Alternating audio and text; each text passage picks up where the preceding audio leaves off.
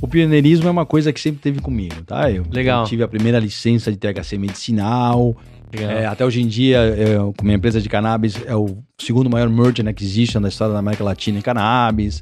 Quer dizer, eu sempre trabalhei com pioneirismo, então eu me sinto confortável. Eu até, se não é pioneiro, eu até acho meio chato. Ele também é um dos caras que precisa, né? Aquela coisa assim, né? Você trata a saúde mental, mas o, assunto é tão sério que o próprio médico, né? E a, a classe de saúde tá sofrendo com o tema. E aí, sonhador, e aí, sonhadora, meu nome é Gustavo Passe, esse aqui é o EmpreendaCast, aqui a gente explica a teoria na prática. Fala aí, sonhador, fala aí, sonhadora, fala aí, empreendedor e empreendedora. Está começando mais um EmpreendaCast numa temporada que eu continuo na procura dos empreendedores mais malucos, as empreendedoras mais loucas desse Brasil imenso. Convidei um cara aqui que eu vou deixar ele naquela câmera explicar no pitch dele, aquele pitch do churrasco que a gente brinca, né? O que, que ele faz? Quem é ele e o que, que ele faz naquela câmera ali? Se apresente. Bom, sou o Marco Algorta. Vamos lá nesse pitch de churrasco. É, bom, eu sempre fui um pioneiro, né? Eu, eu trabalhei sempre no pioneirismo do que era a cannabis medicinal. E hoje em dia, o que, que eu faço? Eu tenho uma, uma rede de clínicas de terapias para a saúde mental com psicodélicos. Parece uma, uma coisa complicada, mas não é tão assim, né? É, que a gente faz, a gente brinda tratamentos inovadores para pessoas com problemas de saúde mental que é, usam o- efeitos psicodélicos na cura dessas pessoas. E aí a gente tá falando de substâncias, de, de itens regularizados pela Anvisa. Acho que é a primeira. Ou não. Exato, exatamente. Ou quanto você faz a Anvisa regularizar as coisas? Não, assim, a minha vasta experiência, né, na, Aham. que vem na medicinal é isso, é como eu uso essas substâncias controladas na saúde. São Certo. substâncias que pertencem a uma, uma enorme lista que vem da, da ONU, etc., da OMS, de substâncias que têm um regime regulatório particular. E, e são coisas naturais ou sintéticas? E de- é, a gente usa, agora na Beneva, a gente usa é, processos que vêm de. na- uma é sintética Uhum. e a outra é um, uma planta que ela é isolada tá, quimicamente para ter um efeito mais controlado, mas ela tem uma origem natural, mas é um, é um processo de industrialização dessa origem natural do- da planta. Legal. Por que, que eu comecei já te perguntando isso? Porque são, a- são as sombras que todo empreendedor tem, né? Ou algum regime, algum, alguma regulamentação, ou o próprio Estado, pegando boa parte do que você lucrar, né? Ou a própria população e o preconceito com relação a alguns assuntos. Né? Eu comecei já falando da Anvisa, da regularização, que deve ser um tema que você deve estar cansado. Eu ia, eu ia fazer uma brincadeira, você deve Careca estar de saber. careca de saber, né? Mas Literalmente. é isso aí. Você deve estar careca de saber e, e ter algumas perguntinhas que você não aguenta mais responder. Quando a gente fala do psicodélico, da coisa, assim, eu sempre lembro muito de. Eu vou, vou falar tudo que vem na minha cabeça, tá? Mas uma rave animal, assim, com uma música fantástica, né? E a galera vivendo um, um mundo completamente deles. Eu, eu, eu, eu coloco isso na minha cabeça, né? Quando a gente levou para o empreendedorismo, que eu recebi a possibilidade de conversar contigo, Falei assim, opa, né? É uma visão completamente deturpada e isso pode ser usado para saúde mental. Eu falei, cara, será que você consegue atingir espaços do cérebro ou do seu organismo que alguma substância pode habilitar e te, e te curar de algo? Comecei a pensar um monte de coisa, tá? Tô te falando aqui na, no, no estilo livre da minha cabeça. Alguma coisa disso eu acertei ou não? Do que, que a gente está falando quando a gente fala do, do, do psicodélico dentro de um tratamento, principalmente de saúde mental? Então, eu- vamos começar com uma, uma- uma- um olhar histórico, né? Você me falava dessa ideia, de, eu falo psicodélico e você pensa numa rave, numa isso, festa. né? isso. Claro, esse foi o uso preponderante desde a década de 70 até hoje em dia. Ah, por quê? Porque existia um proibicionismo na década de 70, né? Muito é, patrocinado pelo governo do Nixon e depois do Reagan, nos Estados Unidos e etc., de proibir esse tipo de substância. Então ela começou a ser usada nesse tipo de circuitos underground, que é nas festas eletrônicas e outro tipo de festa. Como o proibido é gostoso, né? Como é, né? Não, e também era uma forma de, uma, de liberar a mente, né? de Entendi. liberar a mente. Mas esse é um, é um lapso na vida do uso do psicodélico. Então vamos dar uma olhada realmente histórica, vamos abrir a, a lente, vamos olhar de longe e não pensar só nesses últimos 50 anos, vamos dar uma olhada mil anos para trás, dois mil, e a gente percebe. Os usos dessas substâncias na saúde mental, Eles que tá aí até antes de, antes de Jesus Cristo. Estavam com os gregos. Os gregos tinham o seu templo de Eleusis, né? Onde eles faziam seus rituais, uhum. que eram rituais de, de crescimento pessoal. É, na África, você tem tribos que fazem a passagem da adolescência para a adultez, a vida adulta, através dos psicodélicos. É, na, nas religiões é, xamanísticas, amazônicas, etc., você tem esse ritual que é um ritual de curação, onde o xamã, o guia, ele Sim. te ajuda na tua, na tua liberação e na tua curação. E, na verdade, na mesma própria história dessa ocidentalização, vamos dizer, dos psicodélicos, a búsqueda do LSD, né, o encontro do LSD, ele vem de uma busca de um produto farmacêutico, um produto Sim. que ajudava na, nas terapias, em ajudar na, nas pessoas uma resposta em saúde mental. Então, na verdade, a gente ficou com essa demonização que houve a partir da década de 70 e que acabou nessa desviação do seu uso, não desviação, mas nesse novo uso das Sim. raves. Mas, na verdade, nos últimos 3 mil anos, os psicodélicos, salvo esses 50 anos, 2.950 anos, os últimos 3 mil, eles foram usados para a curação ou ajuda na, na, na, no mantenimento da saúde mental, em manter a saúde mental. O próprio índio brasileiro faz isso com excelência. Com excelência e com um enorme conhecimento. Né? É. Né? As tribos amazônicas têm uma, um enorme conhecimento que tem que ser muito bem aproveitado, né? No uso, por exemplo, da ayahuasca, que é o uso assim que a gente quiser conheça mais, né? Uhum. Que é o uhum. uso da ayahuasca nessa e muitas pessoas, a gente conhece muitas pessoas, todo mundo conhece pessoas que tomam chá de ayahuasca sim, de forma, sim. né? Regular. Regular. É, então, e eles conseguem isso.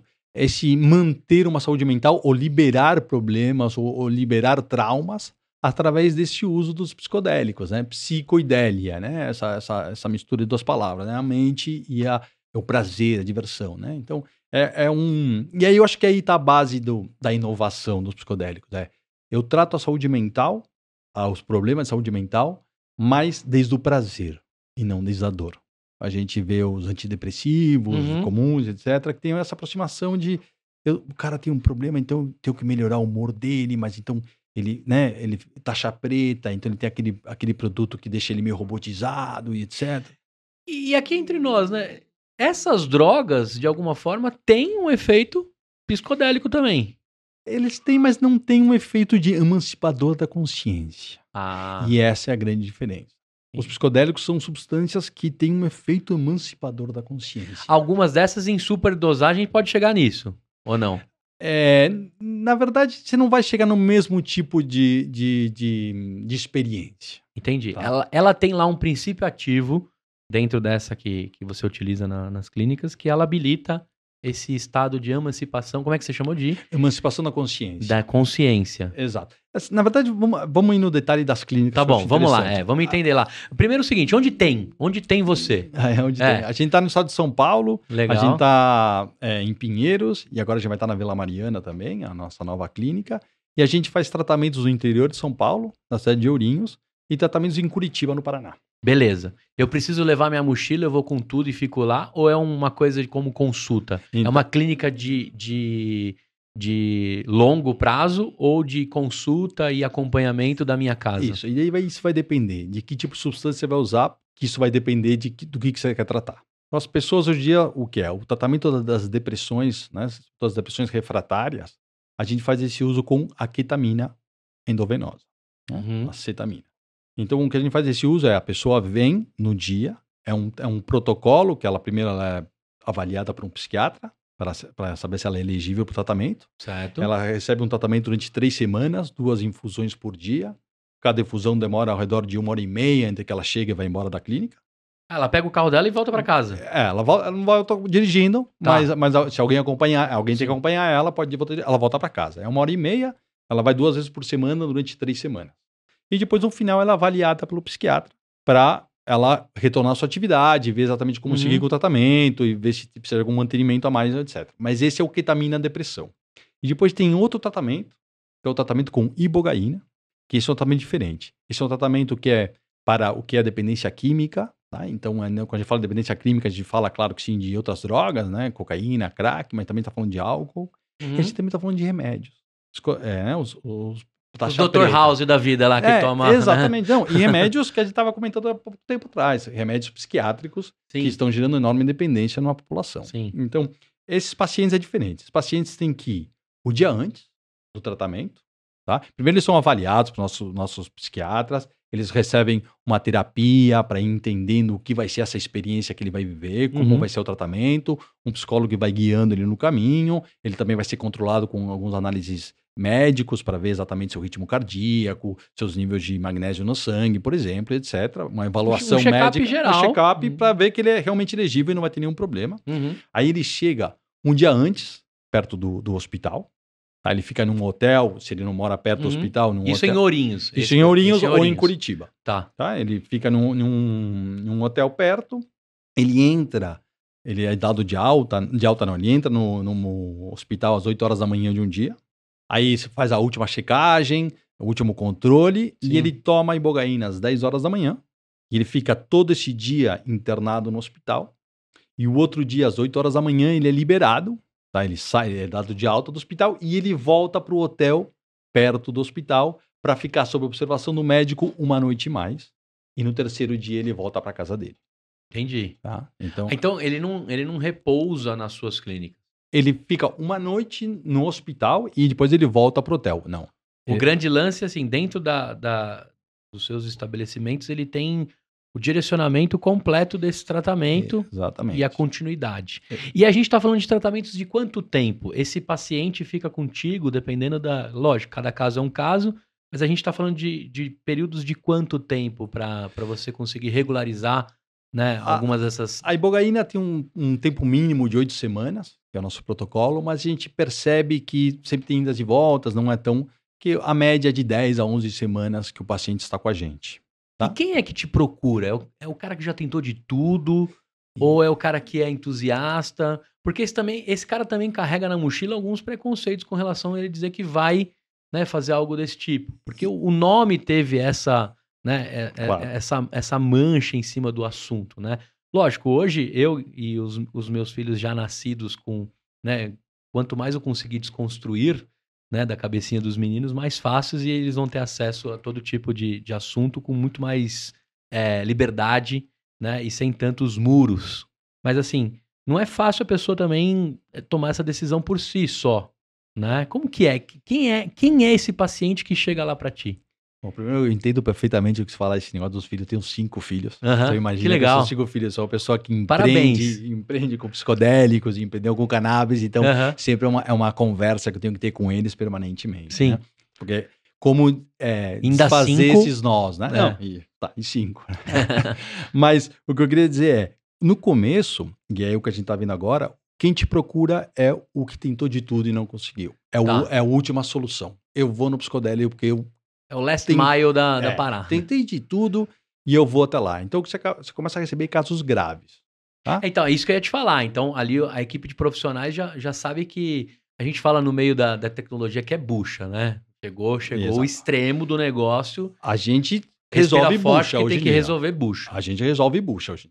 Esse é o tipo de paciente que chega. O paciente realmente grave, que já tentou de tudo e não conseguiu. Legal. E além disso, vem um processo de anos de tentar coisas, já com um monte de medos, outro, outro tratamento mais, né? Aquele negócio, um cara que pode Uhum. estar 5, 6 anos nesse problema, ou mais. E também tem outras tentativas, né? Por meio da fé, religião em si. Essa pessoa já vem com, a- a- às vezes, até o, a- o que agravou parte daquela depressão é todas as frustrações dos, treina- dos tratamentos que ela tentou até aquele momento, É, e né? a outra coisa também é a sua relação com a família, né? Sim. Esse também é outro grande, assim, enorme problema, né? Como a família se relaciona com o problema, como ele apresenta essa solução, ou como a família entende essa solução como viável ou não, né? Você está tratando um paciente, mas você está tratando um núcleo familiar. Sim. Né? Que sim. esse paciente com esse problema, seja ele de depressão, ou seja ele de dependência química, ele gera um monte de problemas no familiar. Não é um CPF só, é, É, muito. Você está trabalhando com vários CPFs, exatamente. sim. então, esse é outro grande desafio. Mas no começo é esse. É esse o mercado, bucha. O que a gente percebe, a gente, com a evolução que a gente está tendo, é que é isso. Pouco a pouco, você começa a tratar, né, nessa pirâmide de problemas, cada vez pacientes com um pouquinho menos de problema. Então, por que você começa a ganhar é, essa coisa de ir educando as pessoas, né, Uhum. ir explicando exatamente o que você faz. E as pessoas começam a entender que isso aqui não é só uma solução para o caso grave. É uma solução para muitas pessoas que hoje em dia estão tomando medicação com resultado mais ou menos. Tá? talvez que tenham um ano de depressão, seis meses. Então você começa a ganhar esse tipo de mercado. E eu acho que, e é um pouco o que você vê as tendências no mundo, né? Estados Unidos, Canadá, que estão um pouco mais avançados nisso, é que é um mercado que também vai ir para um setor, passar desse setor de sick care, de que é o cuidado da doença, Uhum. para um healthcare, que é pessoas que vão querer se manter saudáveis, fazendo uso de tratamentos com psicodélicos uma vez de vez em quando. Agora, você me falou duas substâncias que você utiliza. Isso. Isso, isso é muito maior quando a gente entra no seu Ah, mundo, né? Bom, esse eu acho que é um dos grandes desafios que a gente É. vai ter nos próximos anos, né? A gente. A pergunta sempre quando você fala de substâncias controladas, né? Isso. É, é como e quando, né? Porque todo mundo sabe que o paradigma proibicionista vai cair. Isso. E aí eu tenho uma pergunta em seguida que é: a indústria farmacêutica está querendo regularizar isso também ou você manipula com todos os regimentos que tem por trás, né? Então, Ou tem algum laboratório que está querendo colocar o carimbo em cima dessas substâncias? então, vou primeiro com como tá bom, e quando. vai lá. Então, nesse como e quando de, de incorporar, o que a gente descobriu que tinha um, tinha um quando no Brasil que era o agora, que era através da ketamina e da ibogaína. O que a gente percebe é que nos Estados Unidos e em outros países tem uma, uma, uma corrida, vamos dizer assim, por outras substâncias. Tá? A que está na frente dessa corrida é o MDMA, né, que é o, é o- é o- tem esse nome de rua de êxtasis, mas é o MDMA, esse é o nome da substância, tá? Tá. para uso, sobretudo para estresse pós-traumático. Tá? Tem, isso aí está muito avançado. É, é muito provável que seja regulado em ah, talvez no final de 2023 ou começo de 2024 um, uma- um registro federal. E ele passa o mesmo esquema que, que, a- que as farmacêuticas fazem. Tem fase 1, fase Dois 2, fase- pesquisas e etc. exato. Hoje em dia ele está numa fase 3, ele tem uma- um nível de evidência muito alto já. Já está perto já de, está bem de perto chancelar. do registro, É. exatamente. Depois, o próximo nessa fila é a psilocibina, tá? que é o, compo- é o composto ativo dos cogumelos mágicos, tá? Certo. que é a psilocibina, que está numa fase 3, está um pouquinho anterior ao MDMA, talvez leve dois anos mais, ou três. Mas Todos ele- esses 100% naturais ou com, com manipulação sintética o MDMA também? é sintético, é um produto químico, sempre foi. A psilocibina é uma extração, é uma purificação da substância, exato. tá? É, um- é uma substância isolada, é, é é porque o cogumelo são várias substâncias Aham. em quais está a psilocibina. A psilocibe, na verdade, o que faz aqui é você isola esse composto e você logra uma estabilidade química, então você consegue fazer o registro dele. Tá. E de- Todos esses em fase 3. esse- esses são nos próximos três ou quatro anos, a gente vai ter esses dois, esses dois compostos registrados. Tão E- perto e tão longe, né? Porque 3, 4 anos. é. é. Mas, mas o MDMA é uma coisa de meses. Sim. E Você é pioneiro mesmo, viu, cara? Parabéns. já, já deixo registrado o meu parabéns E a você. psilocibina vai demorar um pouco mais. E depois, atrás disso, vai vir o que é o DMT, que é o composto ativo da ayahuasca. Tá? O DMT é talvez o, o terceiro na fila aí, desses compostos Sim. psicodélicos. Mas também a gente fala psicodélico como se fosse um só, e não é um só. É. Tá? é. E aí a gente entra no assunto dos laboratórios, se perguntava. Isso. Quem tá de olho nessa cifra aí também? Muita gente de olho. Muita gente de olho. Por quê? Porque você tem um enorme problema de saúde mental que você não está conseguindo resolver. E já não é mais a doença do futuro, né? Acho que acabou essa frase, É né? a doença de seis meses atrás É, já, né? É. é um problema enorme. Nada, é, eu que falo, viajo em vários países, e não é só um problema do Brasil, né? Uhum. É um problema que você vê, tá no Uruguai muito presente. Vou fazer um comentário. No principal hospital psiquiátrico do Uruguai, né, o mais famoso, eles começaram a fechar alas porque não existe psiquiatras disponíveis para atender. né? Então, o problema de saúde mental é gravíssimo. Grave, grave, grave. Sim. E os tratamentos hoje em dia disponíveis não estão dando conta do recado. Isso é uma realidade que todo psiquiatra sabe e entende perfeitamente. Então você tem um monte de interesses de eh, farmacêuticas correndo atrás desses registros. Porque Sim. eles sabem que o futuro da saúde mental vai estar através dessas substâncias. Agora, consequentemente, como é que a classe médica, né, enxerga isso? Porque a gente está vendo de um lado a farmacêutica e a produção, mas para essa cadeia fechar, né, teoricamente o médico precisa impulsionar isso. Então, se a gente falar do CRM, principalmente no Brasil, depois você me fala um pouquinho do Uruguai também, como é que o, o fechamento desse triângulo tá por parte dos médicos? Porque ele também é um dos caras que precisa, né? Aquela coisa assim, né? Você trata a saúde mental, mas o, o assunto é tão sério que o próprio médico, né? E a, a classe de saúde está sofrendo com o tema. Principalmente do que eles acabaram de enfrentar aí nos últimos anos, como super-heróis, né? Do, do, do que aconteceu nessa pandemia. Mas como que o, o CRM enxerga isso? Ele também tem os seus muros de preconceito, eles entendem, né? Depois a gente, eu queria associar um pouquinho a discussão da homeopatia, né, que também foi nos últimos anos entrando e virando como, como classificação. Mas como que o médico tá vendo isso? Bom, a classe médica não é uma só, Tá. né? Claramente. Então você tem médicos mais vanguardistas que outros, tá? Tá. Então, obviamente que esse é um outro grande desafio que a gente tem, é como a gente vai fazer essa educação médica, né? Então, no começo, você começa a pegar médicos mais vanguardistas, Uhum. tá? É Até, até tem uma coisa de faixa etária. Ou você pega médicos jovens ou médicos bem mais veteranos, Entendi. né? Entre a faixa entre 40 e 50, ninguém te ouve muito porque eles estão com outras coisas, né? Porque eles estão com muito trabalho. Então, você começa a pegar jovens ou quem tá de saída, tá? Que são tão mais dispostos a, a quebrar essas barreiras e O cara quer esses- mudar. Quer mudar e tá quero disposto. fazer o que eu fiz a vida toda e. Exato. Eu já, ó, já fiz tudo que fazer, agora eu quero fazer de negócio de verdade. Ou o jovem que é mais, entendeu? mais otimista, mais inovador e etc. Mas na triagem dos currículos que chegam pra ti lá, de quem quer fazer negócio contigo, né? Você Junto. percebe claramente Tá bom. quem tá aberto e quem não tá aberto. Legal. E depois o CRM é isso. O CRM é uma é um conselho. Primeiro, ele é técnico, mas ele também é político, né? Então, tecnicamente, você tem sempre que respeitar absolutamente as suas regras técnicas, tá? Um respeito absoluto. Você não Sim. pode pisar fora, porque você, além disso, você tá sempre no olho da, no olho da, do- então sempre te olhando com uma lupa, né? Sim. Então você tem que ter um respeito total pela técnica e entender essa margem política e como você pode avançar. Obviamente que depende também de que conselho regional, né? Porque o CRM é o Conselho Regional de Medicina, não o mesmo Conselho Regional de Medicina de São Paulo que o do Rio de Janeiro, que o, o, o da Bahia. São conselhos diferentes. E são Então, outras, outras, Exato. outras, poltronas diferentes Exato. também outros pensamentos. Oh, exato. Então você tem que entender bem quanto tem de político, quanto tem de técnico, ser absolutamente técnico na tua, na tua abordagem e entender que sim, que politicamente você está em um, em um mundo muito variável, que primeiro é, são técnicas inovadoras, Aham. que estão dia a dia é, recolhendo cada vez mais evidência científica, tá? cada vez É. mais robusta, mas ao mesmo tempo, é o que a gente está falando, você tem esse mundo das substâncias controladas que é super preconceituoso. É, e- e- mas eu entendo que assim, esse mesmo médico, tanto da, da homeopatia, o, o tradicional e, e, né, secular que a gente já conhece, a gente, a gente tá falando que tá perto de chegar de ter um médico, assim como tem um homeopata, vai ter o psicodélico?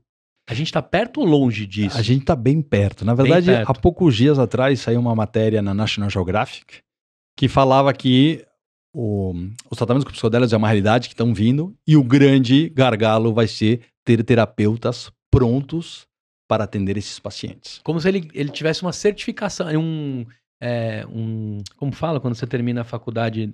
Um Uma título, um especialização. diploma, exato, Uma exato, especialização. exato. Saber, então, na verdade, sim. Vai ser um grande desafio você preparar profissionais para é, gerar a real acessibilidade aos psicodélicos. Porque hoje em dia o, o tratamento com psicodélicos é para um público, né? Mas Uhum. quando isso começar realmente a ganhar essa popularização, como a gente vai preparar esses profissionais para blindar esses serviços? Por quê? Existe uma grande diferença entre os psicodélicos e os tratamentos hoje em dia clássicos de psiquiátrico. Os psiquiátricos é tem essa coisa muito farmacêutica, né? É uma resposta farmacológica. Eu te dou essa pílula e você se vira. Os psicodélicos não. A gente entende exatamente a interação entre o resultado farmacológico e a subjetividade e experiência. Netflix está o documental esse Uhum. How It Changed Your Mind, né, que é a partir do livro do Michael Pollan. É, e aí ele mostra claramente que é tão importante, ou mais importante, o set and setting, que é como eu vivo essa experiência, qual que é a minha experiência subjetiva ao redor dessa experiência, Uhum. e não tanto a resposta farmacológica. Os Isso psicodélicos vêm nesse, nessa dualidade, são dois mundos aqui, é subjetivo e, e farmacológico. E quem mostra esse avanço é o psiquiatra ou o psicólogo que acompanha esse, esse paciente? Eu acho que vão ter que ser todos. os Todos. dois, porque alguém tem que certificar que, que tá tendo o avanço e esse, esse. Muito além do que tá na urina e no sangue examinado. Exato. Tem uma parte que é farmacológica, vai ser para os psiquiatras, porque você tem que ver a interação dessa substância com outros medicamentos que ele pode estar tomando, exatamente qual que é o perfil psiquiátrico do paciente, se ele tem algum grau de esquizofrenia, bipolaridade, se é Uhum. bipolaridade, que tipo de bipolaridade, como resolver isso. E depois você tem o psicólogo, que é isso, que tem que trabalhar nesse momento de subjetividade do paciente. O que acontece de- durante Sim. uma experiência com um psicodélico? Você tem uma experiência vital, que você começa a ver a tua vida desde outro lugar, mas também você, no teu cérebro existe um momento de muita neuroplasticidade. Quer dizer, você derruba campos, tá? Uhum. é como terra fértil, tá? É. Você arou tudo e fica tudo para plantar de volta. Faz o defrag do seu cérebro. É, exatamente. Começa a habilitar exatamente. pedaços de memória que você não É. usava ou não sabia que existia. Você dá aquele reset. Isso. né? Então você precisa ter uma pessoa que te acompanhe nessa integração, chama esse processo, a integrar a experiência vivida com o psicodélico na tua vida diária e você começar a armar circuitos novos e não repetir os velhos circuitos e não cair nas armadilhas do passado para você se melhorar e se curar, né? Mas, Marco, não, não, não tem perigo de, de resetar demais o sistema aí? A BIOS zerar e a pessoa se perder? Não É, sei. é, não, é. não tem esse risco? É, é- é- isso é um pouco que a gente carrega dessa onda Sim. proibicionista, né? Aham. O que a gente vê é que respeitando os protocolos, tá? Tá. tendo res- todo protocolos o acompanhamento bem esta- que acompanhamento. Você controlando o, o entorno, a experiência, o momento, seguindo o paciente na integração, o risco é Zero. a gente nunca teve um problema. Essa é a É, verdade. eu tô te perguntando isso porque tem um filme, tô tentando lembrar o nome do, do ator, que ele toma uma pílula. Tô tentando lembrar o nome desse filme. Com certeza você já deve ter visto. E aí, meio que é, é, ele consegue transcender o uso do, do, do cérebro dele, a ponto dele ficar absurdamente, ele vira um, como se fosse um super-humano. E aí, e aí eu sei que, o, o- lógico, o roteiro hollywoodiano coloca depois que aquilo sai do controle porque é o uso é, deletério do negócio, né? Deletério não, acho que superdosagens e etc, né? E aí meio que reseta o sistema. Então, quem assiste aquilo, né? Quem, quem tá com as faculdades mentais em dia entende que aquilo, se bem usado, né? Realmente pode chegar naquele, naquele uso, naquele, naqueles resultados, parece um filme normal. Quem tem todo esse essa mochila pesada, cheia de proibici, é, é, cheio de, de preconceitos, de, de conceitos, se assusta. E aí, quando você tá me falando aqui, lógico, cara, tem muito profissional envolvido e muita gente competente. E no mínimo 10 anos de estudo para qualquer um desses profissionais que você citou aí. Dá aquele cagaço, como dá em tudo, né? Não, Mas- a, a indústria farmacêutica também não passaria por todas as fases, não testaria tanto, né? Como, como tudo. Só que você sempre carrega esse, essa sombrinha aí do. Do... Essa foi a propaganda usada na década de 70, né? Eram É. os casos da, ai, tomou LSD uma vez e acabou no meio da rua e entrar num brote psicótico que ela não volta nunca mais. É, né? na minha época era o seguinte: você- se você tomasse o chá de fita, lembra dessa história? Tomasse o chá de fita Lembro, lembro, lembro. que tinha numa cidade aqui, eu tô tentando lembrar o nome da. São Tomé das Letras. Tomava o chá de fita e você nunca mais voltava à sua consciência. Eu não conheço ninguém assim. Assim como eu não conheço ganhadores da Mega Sena. né? Então parece que foi criado esse, esse negócio. Não, assim, é, não acontece, tá? Tá. Você tomando os cuidados. Obviamente que pessoas que têm tendência a brotos psicóticos não são elegíveis, tem que ver que pessoas Mas são você já me elegíveis contou isso no começo. é. E nós- nossos médicos têm mais de 30 anos de experiência, tá? Que legal, Fala de 10, não. São mais de 30 anos de experiência. Nossos dois eh, chefes médicos, vamos dizer assim, nosso assessor científico, nosso chefe médico, tem mais de 30 anos de experiências com os psicodélicos. tá? Legal. São pessoas realmente muito gabaritadas no assunto. Se você fazer a seleção certa, é, não é para todo mundo, não, mas é para um 90% das pessoas. Não, e eu tô achando incrível que assim, é, é- parece, parece o desenho dos, dos Jetsons, assim. Se você desse uma mexida lá, ia ter alguma coisa nesse sentido, né? Porque eles preveram bastante coisa na hora de, de desenhar lá. E, e, ao mesmo tempo ele, ele é curioso, assim, né? Você fala, cara, do, do que, que pode ter ali? Aí quando você me fala que o cara tem 30 anos, já, já pegaram todo o mato, né? Terreno baldio, já quando é, você chega assim, puta, quando eu cheguei era tudo mato de fato, né? Mas parece tão novo, é um negócio, uma dicotomia assim, entre o assunto, né? Mas justamente esses anos 70 e 80 que você fala, é, atrasou um pouco ali, né? A- Atrasou tudo, né? Atrasou até o financiamento de estudo. É, é, É. isso que eu ia falar, porque aí você tem um regresso das pesquisas e. Claro, agora o que está acontecendo chama o renascimento psicodélico, né? Essa é a expressão usada. E é isso, são, bom, começou, realmente o problema de saúde mental começou a bater na porta, né? Sim. E também está caindo o paradigma proibicionista. Então, nisso começa a ter mais financiação para estudos científicos, você começa a ver mais evidência, começa a ser acumulada, começam a retomar é, velhos estudos científicos e são amplificados. Daqui a pouco um professor de Harvard aparece aí carregando o tema nas Mas você costas. tem a, a John Hopkins tem o seu, o seu, é, seu, como dizer, o seu espaço de estudos psicodélicos. A Imperial College tem o deles. Harvard teve durante muito tempo e ainda tem o deles também. Então você vê grandes centros universitários do mundo Uhum. que estão trabalhando a temática. Então agora forte. fazendo teste É. e... Mas a Unifesp, São Paulo também. Que Tá? legal. A, gente, a gente trabalha com dois estudos, um estudo é, de psilocibina para tabaquismo e de DMT e ayahuasca para alcoolismo. Tá? A gente está trabalhando em alguns estudos clínicos também com Uhum. isso para mostrar nível de, de segurança e eficácia com mostras pequenas, mas você tem trabalhos dentro da ciência brasileira ao redor disso. E vou ser mais claro ainda, o Brasil é o terceiro país do mundo com mais é, estudos científicos ao redor do psicodélico. Tá? É depois dos Estados Unidos e Inglaterra, vem o Brasil. Que legal. Aí eu, eu tenho outras perguntas pra ti, né? Eu faço uso regular da fluxotina para ansiedade. E aí eu tô imaginando o tempo todo se, se tem algo na linha da ansiedade e até de transtornos como a obesidade, né? Que pode estar relacionado a algum vício, alguma, alguma coisa que tenha. Tem estudos nessa linha também, que são dois assuntos que costumam acabar bastante aí. Tá, é, a a ansiedade é totalmente relacionada à saúde mental, mas a obesidade é algum, alguma coisa ali, né, relacionada à mente e corpo também. V- vamos, começar com problemas de peso. Tá bom, é peso. Peso, sim. Você tem muita evidência o, do uso da ketamina para os controles de peso. Tá? Porque, como você dizia, às vezes o peso está muito relacionado com a depressão. Sim. E, Na grande maioria das vezes relacionadíssimo. É, Nos Estados Unidos você tem protocolos tá, para o controle de peso com ketamina. tá? Isso é uma Legal. realidade, já acontece. Tá? Depois a ansiedade, né? E você fala da fluoxetina e etc. Os usos é, psicodélicos para ansiedade continuam sendo com substâncias não totalmente reguladas, Entendi. tá? Tá. Que continua sendo com a psilocibina ou com a ayahuasca.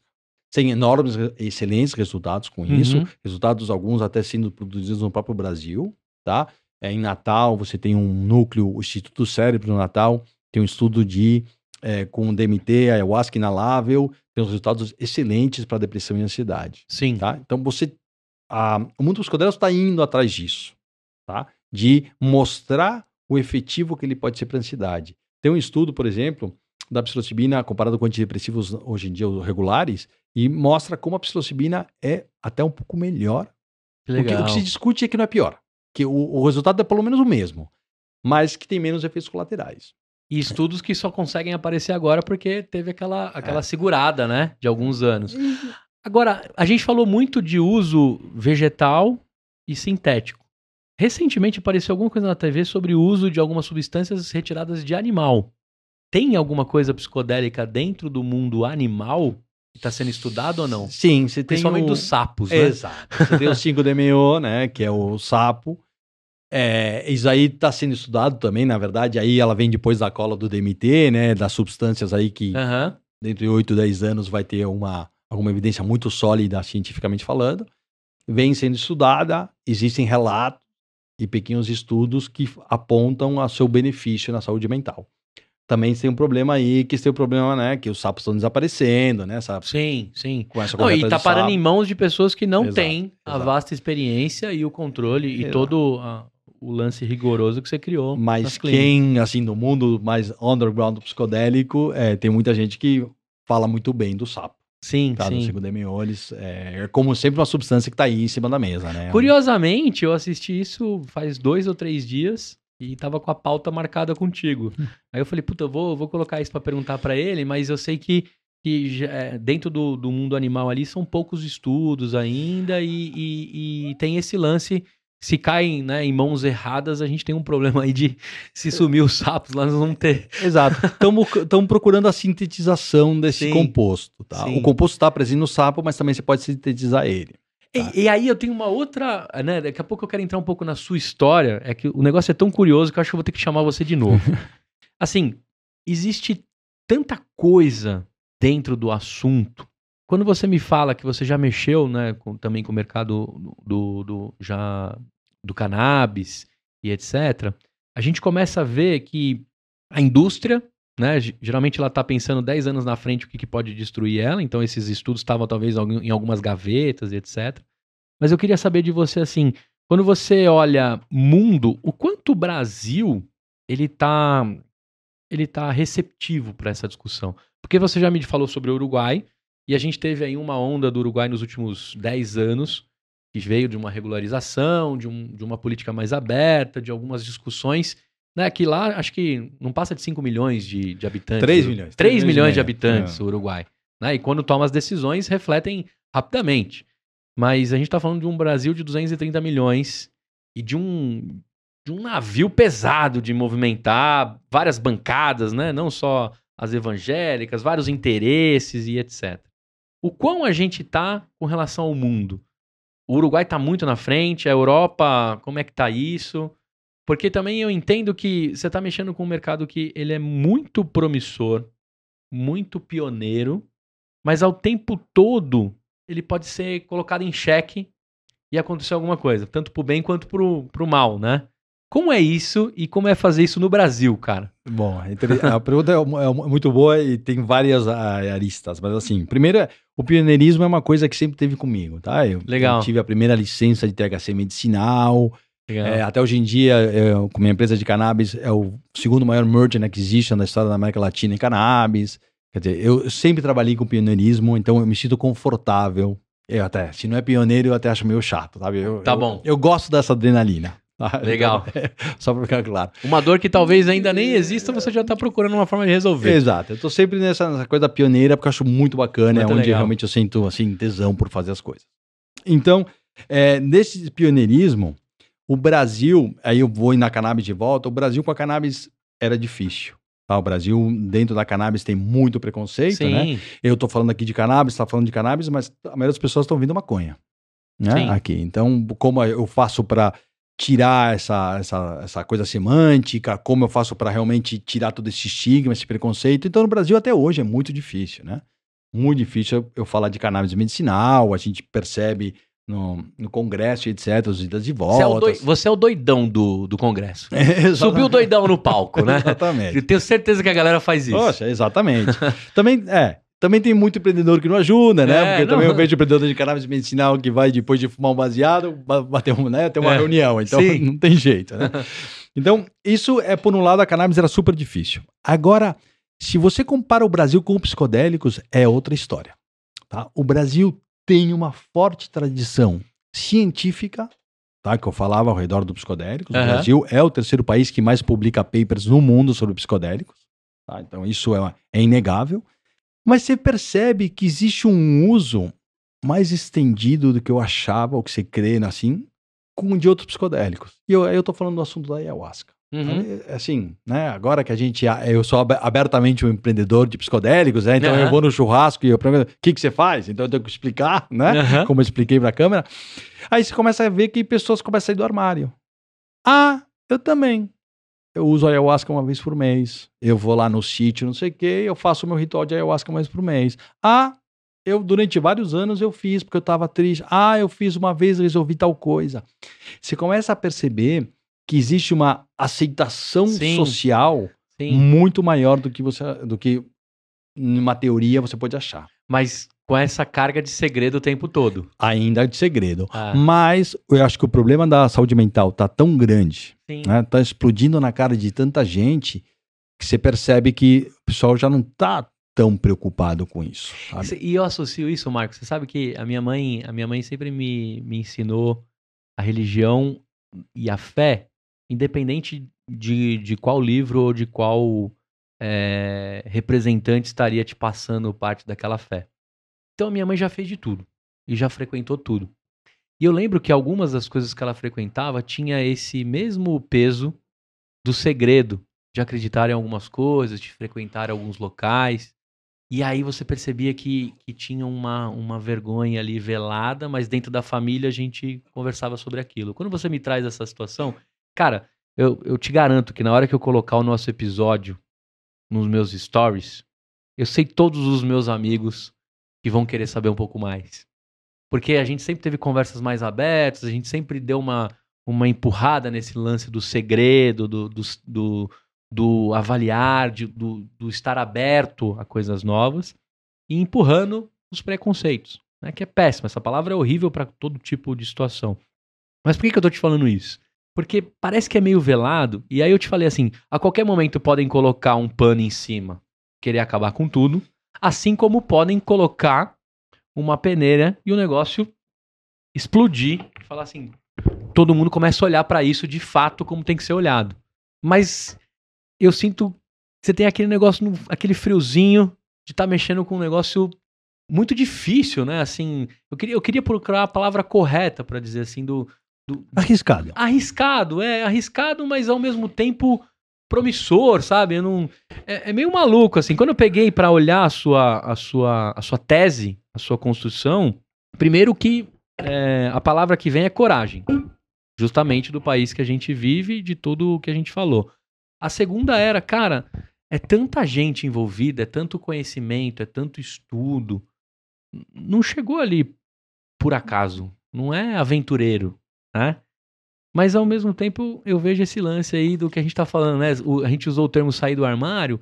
Mas, cara, eu tenho certeza que na hora que eu colocar nos meus stories, se não bater metade dos camaradas, vai dar mais. Tem né? muita gente querendo sair do armário sobre isso. Sim, e discutir abertamente, poder falar no churrasco, né? Sem ser no cantinho, porque eu acho que essas pessoas ainda te chamam num cantinho para falar sobre. É, né? é, depende de quanta cerveja eles tomaram. Isso, mas é. depende de quanta cerveja. Mas você entende o que eu tô dizendo, é, né? Tem esse, esse lance. Agora, eu queria explorar um, um pouco da sua história, né? É lógico.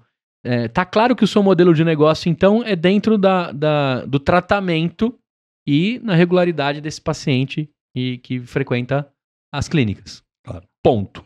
Você tem São Paulo, Ourinhos, Uruguai? Não, Paraná. Paraná, Curitiba, Paraná. Paraná. Curitiba, Paraná. Exato. Uma unidade em cada um desses pedaços. Eu tenho duas em São Paulo, uma em Ourinhos e uma em Curitiba, no Paraná. Agora, fiquei louco com o seu negócio e quero abrir uma franquia. Você está aberto a esse tipo de negócio? Na verdade, a gente já tem uma franquia. Ah. É, o que acontece? É um pouco que. Eu entendo que existe esse risco, né? Então vamos voltar um pouco para Isso, que tá isso. Falando, vamos lá, vamos lá, vai. Esse negócio. Primeiro, uma coisa que eu queria falar. É, é uma visão. Eu sei que eu tô totalmente de acordo com o que eu totalmente ensinava, né? Essa coisa É. de, de eu acredito num, no além, né? Em uma coisa mais importante que a gente. Aham. Mas é isso, sem por etiqueta, sem falar em um Deus católico, né? isso, isso, Fé, fé sobre fé. Exato. Mas Né? numa visão judeu-cristã, Aham. o sagrado é segredo, né? Sempre. Tá. Tá? Essa é uma, é uma visão judeo-cristã. E o que acontece os católicos quando vêm na América? Eles querem monopolizar o acesso a Deus. Então é por isso que eles começam a proibir algumas plantas que faziam esse efeito psicoativo, psicodélico. Sim. E uma, uma das plantas mais famosas é um cactus que existe no Peru, que tem um efeito psicodélico. E eles puseram o nome de São Pedro para os católicos deixá-lo em paz. Ah, é São Pedro. Você não Caraca. Pode quebrar o São Pedro. Aí, vocês estão ganhando um pouco de história aí de graça, hein? Pega essa. Então, aí- então É. é. ah, São Pedro, o cacto São Pedro, é, esse nome é posto pelos indígenas para proteger, na verdade, enganando o- a Igreja Católica, que ela sempre quis ter esse monopólio de acesso a Deus. Sim. Tá? sim. Então, é, só voltando aí. Perfeito. Tá? E obrigado pela colaboração. É, não, É. porque é isso. Sempre o segredo e o, e o sagrado, Sim. na nossa visão, vão juntos, e é por isso que essa coisa de, sabe, na, se contar algumas coisas baixando a voz. Isso, entendeu? isso. Porque, é. Você tem que ir no encontro de jovens para saber o que acontece lá. É, exatamente. Mas os- até os próprios gregos, né? Em Eleusis, quando eles iam nesse templo de Eleusas, que eles tomavam substâncias psicodélicas, né? Eles não podiam contar o que tinham vivido lá. Tá? É uma coisa que a gente arrasta como cultura desde os gregos. Sim, sim. Tá? O segredo e o... Perfeito. Depois, o que, que, a gente- que era o... Aí eu te perguntei se você tá aberto, assim, porque é, você tá com três unidades, mas eu tenho certeza que a próxima vez que você voltar aqui, você vai estar com 30, 300 e 3 mil.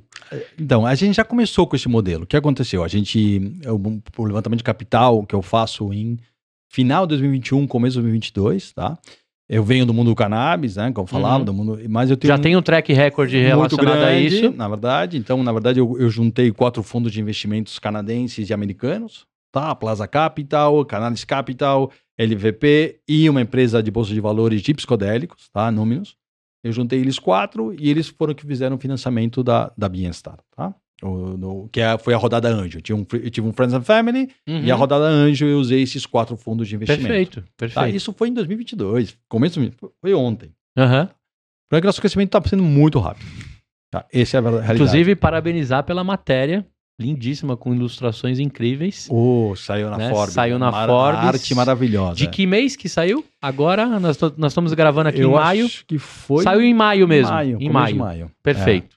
A arte dessa matéria, linda, assim, linda, linda. agradeço. Eu, te- eu te- tinha até tirado uma foto com um amigo meu minha e graças a Deus eles puseram a arte Isso. essa, não puseram Ah, não, foto é, aqui, sendo, sendo bem sincero e tendo acesso a você, eu acho que a Forbes mandou melhor. É, né? sem dúvida, sem dúvida.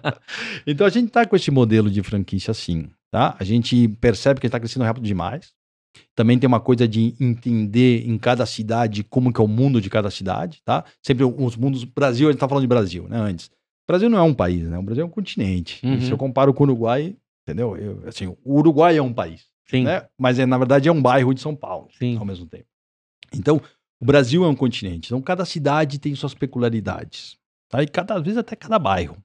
Então, a gente está nesse modelo de franquia, assim, de conseguir parceiros para abrir pelo Brasil afora, entendendo exatamente isso. Como eu posso traduzir para a realidade, sei lá, de Natal, a experiência da- das clínicas benévolas. Como eu posso traduzir essa experiência para o Rio de Janeiro, Porto Alegre, né? Assim, entender essas diferenças Sim. e conseguir parceiros locais que queiram apostar nisso. Sim, sem dúvida. Porque assim, eu entendo que também, né, tem algumas coisas em fase 3 que você comentou que vão começar a entrar e, e com certeza você já está até pronto para receber essas, essas novidades. Mas existe um processo, um protocolo, né, assim como tudo dentro da, do ramo de saúde, e você já sabe de core salteado ali do, do negócio. Isso é megamente, é, é mega é, replicável, né, para quem acredita dentro desse negócio. E até te pergunto, o que, que eu preciso ter, né? Se eu fosse um possível franqueado seu, ou parceiro, ou sócio, eu preciso ter o quê? Quem é a equipe envolvida? Quais são os profissionais? Eu preciso ter background de, de, de médico? Preciso ter me formado com isso? Né? Eu queria saber um pouco de você mexendo com isso, até pra gente Não. poder vestir o seu sapato. Não, primeiro, assim, o que, que a Beneva tem de diferente? E é isso, é os nossos protocolos médicos. A gente sabe exatamente como fazer e não sabe, a gente tem ajustado nos últimos meses alguns detalhes e a gente tá com uns, realmente com uma resposta muito boa nos pacientes, tá? A gente passou de, a gente tem, passou de o que é, hoje em dia a, a informação científica existe que é 70% de, de eficácia, Aham. para subir um 10, 15 po- pontos essa eficácia no nosso, no nosso network, né, na nossa amostra. Então a gente vê, a gente realmente está afinando esses protocolos médicos, entendendo exatamente o detalhe do detalhe do detalhe. Como o paciente quer ser recebido, que tipo de música ele quer ouvir durante a experiência, Legal. que tipo de cheiro, que tipo de cor. Tem muita coisa aí nessa subjetividade para ser trabalhada e também o protocolo médico, a dosagem exata, exatamente que tipo de paciente, Uhum. como começar, com que tipo de dosagem começar, e subindo em- aqui velocidade. Tem um monte de detalhes aí que é isso que a gente traz para a mesa, além disso de uma marca e de um time de comunicação excelente, Sim. tá? Que assim, que a gente tem realmente um time de comunicação brilhante dentro da Beneva.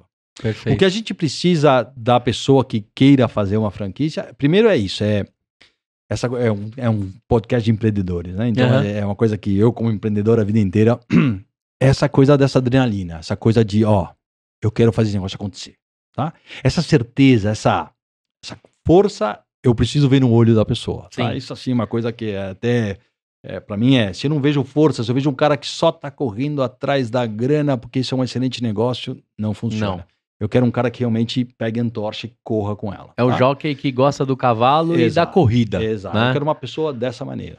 E depois sim, ela tem que ter, quanto mais experiência ela tenha no, ao redor do, do- dos serviços médicos, né? Porque isso aqui não deixa de ser é, saúde. Sim. Tá? Então você tem que entender exatamente são os medicamentos de saúde, ter co- contato com bons médicos, entender é, partes regulatórias, assim, tá lá. Se eu preciso de, uma, de um lugar para fazer a- as infusões, eu preciso de respeitar certas regras regulatórias, então eu tenho que ter contato com a Anvisa, né, local e etc. Então, você conhecer todo esse mundinho médico é importante. O meu plano de saúde não reembolsa ainda esse assunto. Isso ainda não.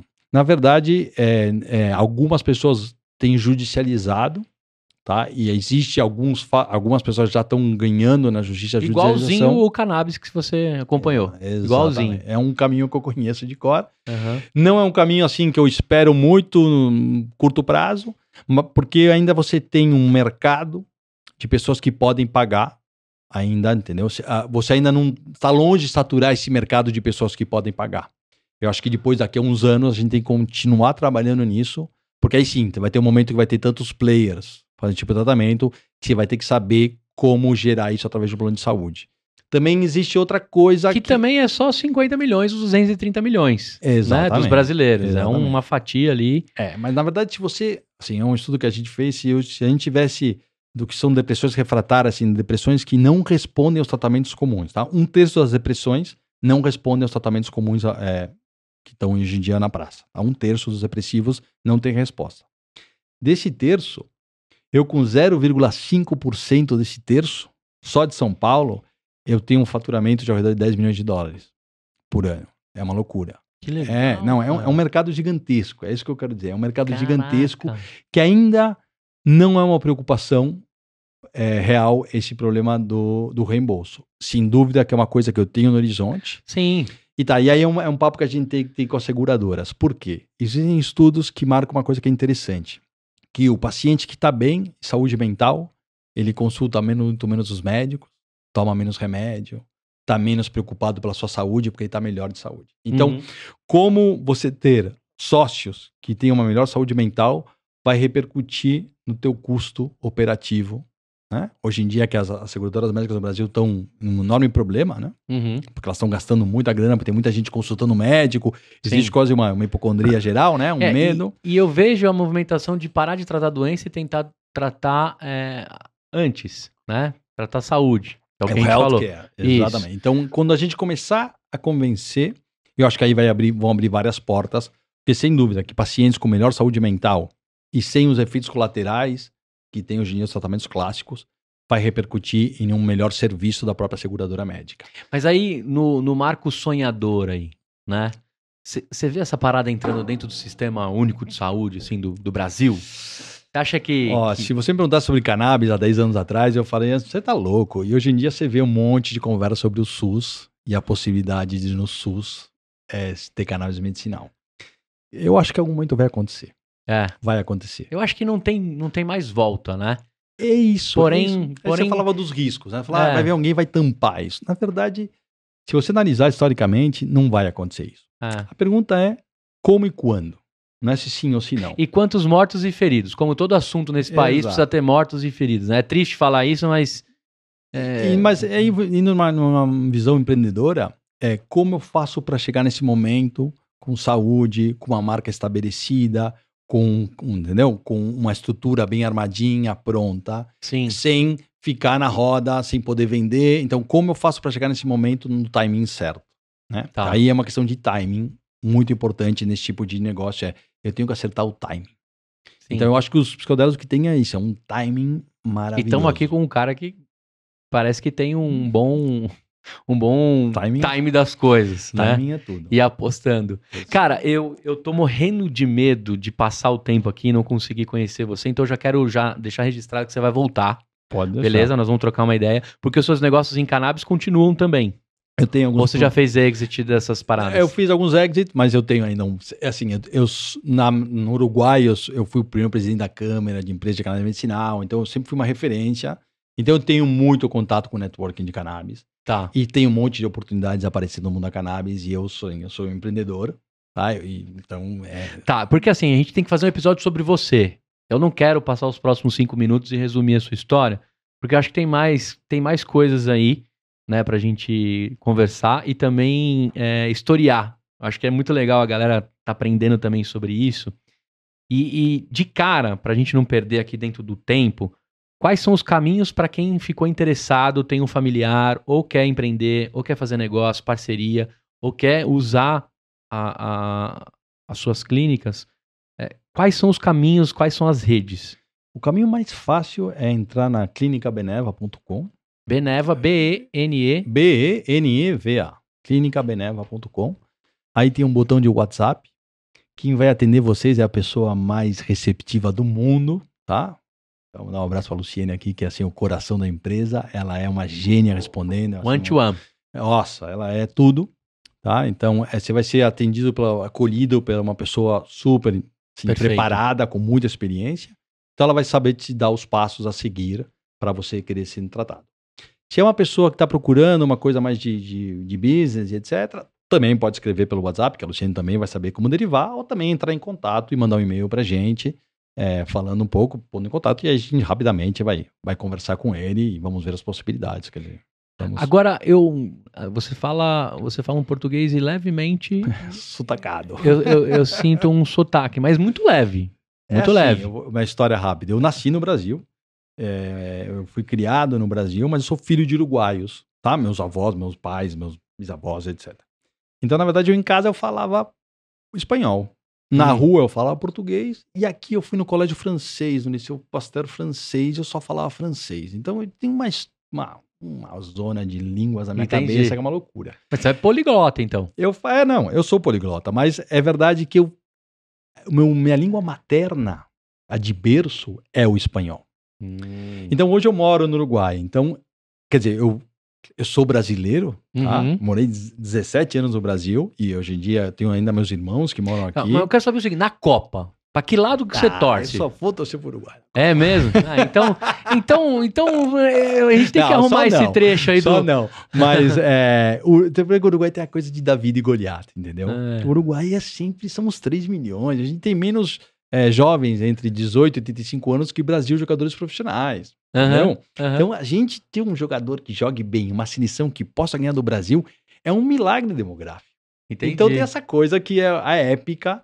E além disso, eu sempre, desde pequeno, meu pai falando da épica do, do Maracanã, Sim, né? Então, sim. quer dizer, eu sou. Eu sou Fatídico 1950, assim, né? 50, É. toda a época do Uruguai. Tá? Eu sempre joguei bola, então eu era o Uruguai. Mas então- lá você torce pra quem? Eu lá torço pro Penharol. Penharol. Penharol. E aqui no Brasil, pro Eu- Grêmio por causa Não, do Não, eu sou São Paulino. São Paulino. pela longa história. Com o Furlan. Não, o Forlan Pai. Furlan Pai. É. Forlan Pai, Pedro Rocha. Pedro Rocha. E, mas quem me fez torcedor do São Paulo foi o Dario Pereira, o zagueiro do São Paulo. Eu era moleque. O Dario é uruguaio? É uruguaio. Eu achava que ele era paraguaio. Não, era uruguaio. O Dario Pereira é uruguaio. Eu Dario, era, um baita técnico. eu- Foi técnico depois do, do Paysandu, do próprio É, São Paulo. Ele foi é. dos inferiores de São Paulo também.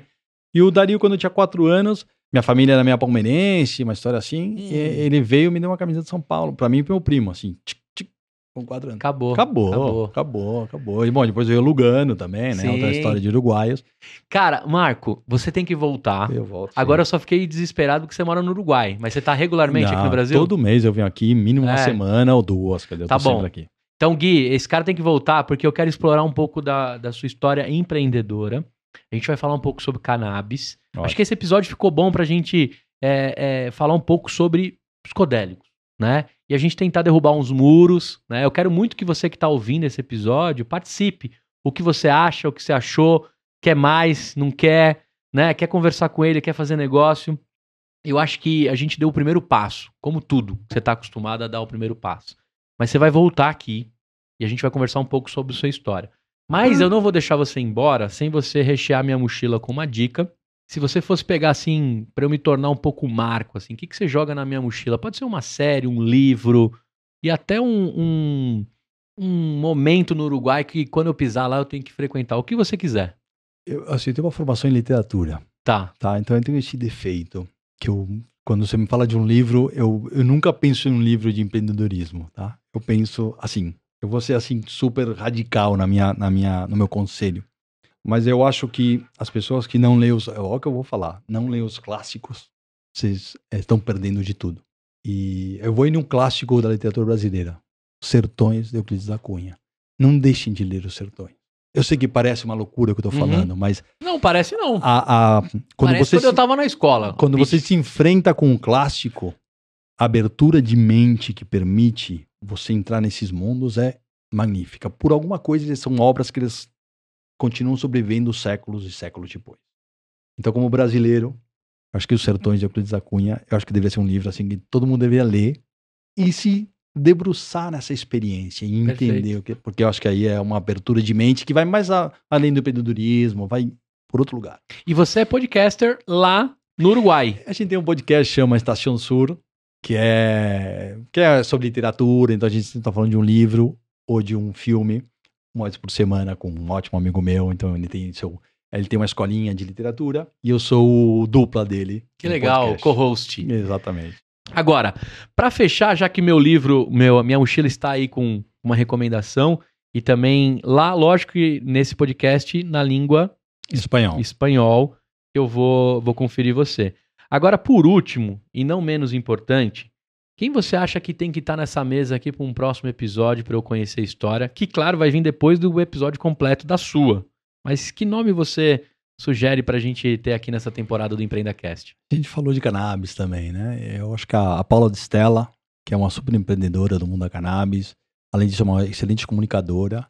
Acho que ela pode ser um óti- uma ótima convidada Perfeito. para esse podcast. Vou atrás dela, então. Vá lá, eu posso ajudar você a encontrar os números e etc. para contatar com ela. Quem quer trocar uma ideia contigo, te procurar, qual a melhor rede para conversar contigo? Em É, qualquer uma das línguas, espanhol, português ou francês. É, então, é, não, em inglês eu também me Inglês viro, também, Mas pronto. é, o LinkedIn eu tento responder, tá? Tem muita coisa no LinkedIn, né? Muita gente querendo vender coisa que é difícil. Aham. Se, mas eu tento responder o LinkedIn o máximo que eu posso. Perfeito. Então lá você tá como Marco Marco Algorta. Algorta. Algorta. A-L-G-O-R-T-A. Perfeito. Cara, obrigado Não. pela história, pelo, pelo pioneirismo, pela coragem. É impossível esse episódio não ter a palavra coragem, né? Dentro de tantas tantas dificuldades de se discutir, de empreender, escolher assuntos que ainda são estão sendo colonizados, né? Parece tão longe, mas tão perto, mas você está colonizando um assunto assim como você fez com a cannabis também. E acho que é importante né, na- nessa discussão, e por que, que eu quis conversar contigo também, né? A gente, a gente fala que empreender é, é difícil, é solitário, né? Tem muito assunto, tem muito problema para resolver. E, e dá para se empreender com tudo e com todos. Está resolvendo um problema seríssimo da humanidade, que é a saúde mental, com um tema com, com, com colonização ainda, com, com dificuldade de se discutir, mas com muito mais abertura, né? Parece que os ouvidos estão se abrindo para se escutar mais. E também parabenizar o. o né? Agora tá, tá escrito, porque o Uruguai, ele, de alguma forma, por osmose, ele vem trazendo isso pro Brasil, né? Nos últimos 10 anos aí, o Uruguai tem influenciado bastante nas discussões. Você pode ver até na própria internet, né? Desse mundo tão polarizado entre o sim e o não, o quero e não quero.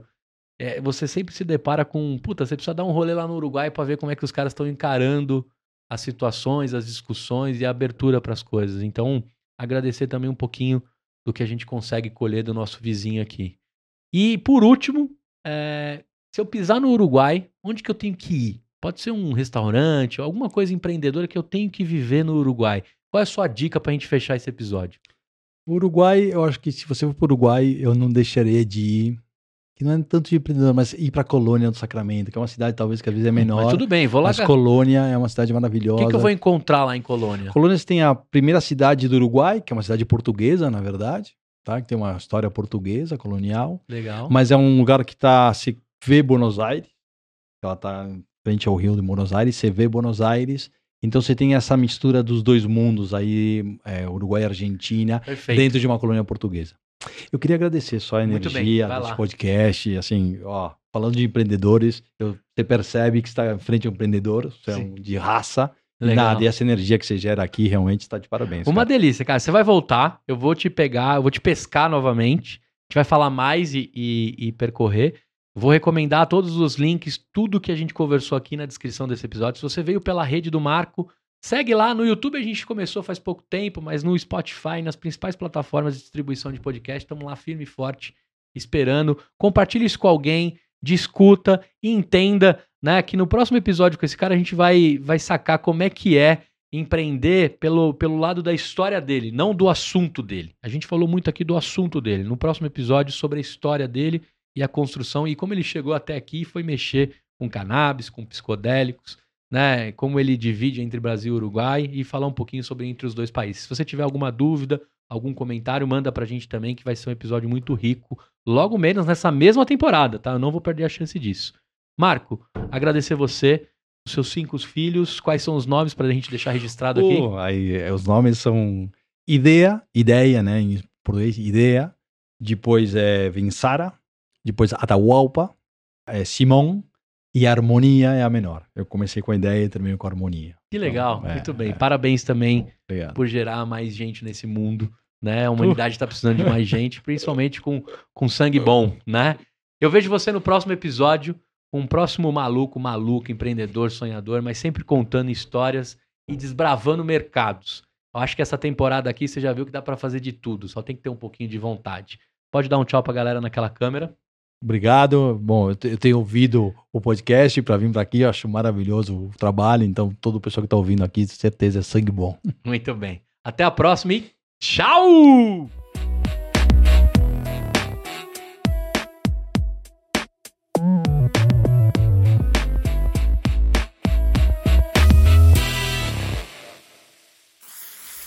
Uma produção, voz e conteúdo.